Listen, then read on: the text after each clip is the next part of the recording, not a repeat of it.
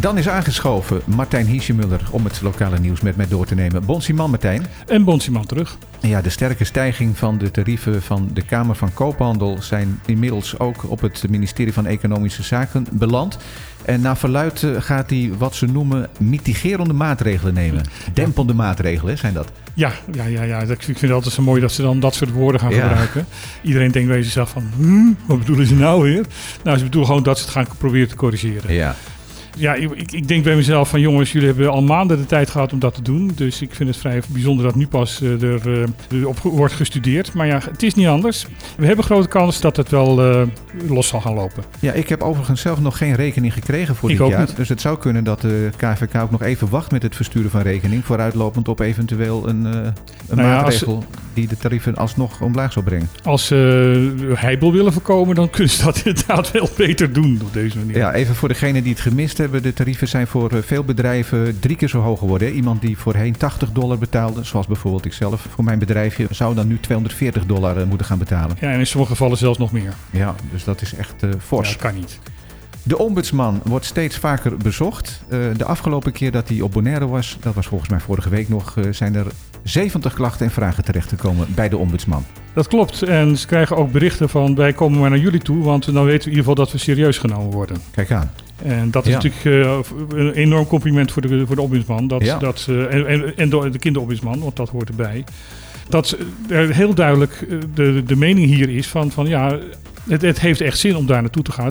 En ja, ze, ze doen ook regelmatig uitspraken waarvan je denkt van zo, uh, dat is stevig. Ja, die meldingen die gaan over uh, de diverse overheidsinstanties. Hè? Het gaat altijd over overheidsinstanties en, en overheidsgerelateerde bedrijven. Want ik bedoel, Web en, en uh, Telbo en dat soort dingen hoort daarbij, want dat, dat zijn overheidsbedrijven. Ja. En als de, als de ombudsman dan met een advies komt, is dat een vrijblijvend advies nee. of een bindend advies? Nee, dat is een behoorlijk bindend advies. En je moet echt van goede huizen komen als um, bestuurder om het naast je neer te leggen. Oké. Okay.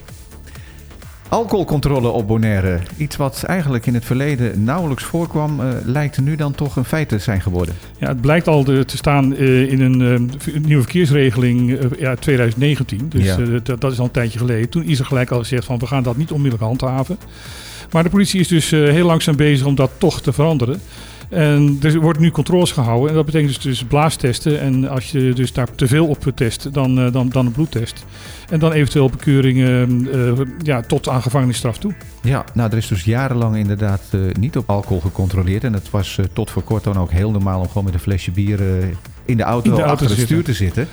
Weet jij hoe het zit met de grens, de, het, het, het promillage wat uh, nog wel en niet is toegestaan? Nou, dat is behoorlijk streng, want het is hetzelfde als Nederland, uh, namelijk een half promiel. En dat betekent twee à drie glazen alcohol, maar maakt niet ongeveer niet uit welke soort, uh, binnen drie uur. Dat is behoorlijk streng. Dus toch wel even nadenken voordat je na happy hour de auto instapt. Onze gezaghebber was of is in Nederland, het laatste weet ik niet zeker. Hij heeft daar in ieder geval een werkbezoek gebracht aan de Nederlandse bank. Ja, de, de heer Reijnen heeft een heel druk programma gehad, want hij is bij de Nederlandse Bank geweest, hij is bij uh, de EU geweest. Hij uh, heeft met, uh, met veiligheidsfunctionarissen gepraat. Dus, nog, nog net even niet gebeld met Poetin? Nee, nog net niet. Hij heeft nog niet nog even de, de Oekraïne-crisis opgelost. Ja. Even over die Nederlandse bank. waarom is hij daar binnen gegaan? Hij wil dat de Nederlandse bank strenger toezicht gaat houden op de financiële afhandelingen hier. Wij zijn natuurlijk een, een gebied wat uh, bekend staat als ja, vrij makkelijk met uh, alle mogelijke zaken, corruptie, maar ook uh, malafide zaken. kijk naar ons buureiland, waar er toch heel veel problemen zijn met schoktoestanden. Ja, ja. Ja, er zijn ook steeds meer verhalen dat hier uh, toch bedrijven zijn die uh, allemaal handelingen verrichten om uh, zwart geld wit te wassen. Dus hij wil dat de Nederlandse bank daar strenge toezicht op gaat houden. En heeft de Nederlandse bank dat ook toegezegd? Dat heeft de Nederlandse bank ook toegezegd en ze gaan dat scherp in de gaten houden. Oké. Okay. Dan even naar het buureiland. De minister-president van Curaçao is in opspraak gekomen omdat hij nogal wat kosten heeft gemaakt bij een tripje. Nou, dat tripje is nu bezig. Hij is net naar, naar vertrokken.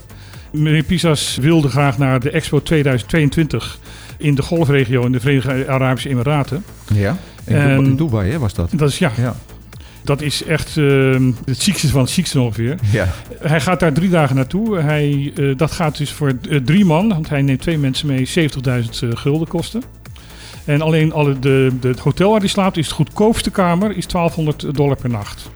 Dat is eh, een flink bedrag. En er gaat ook nog een zeven man sterk de andere eh, zakelijke delegatie mee. En wat daar de reiskosten van zijn, die zijn niet bekendgemaakt. Dus dit is al uitgelekt eh, voordat de reis ten einde is. ja, ja, dat was al uitgelegd voordat hij vertrok. En de reden waarom ze daar naartoe gaat. Het is een expo ehm, om bedrijven de kans te geven met hun duurzame innovaties afnemers te zoeken in de golfregio.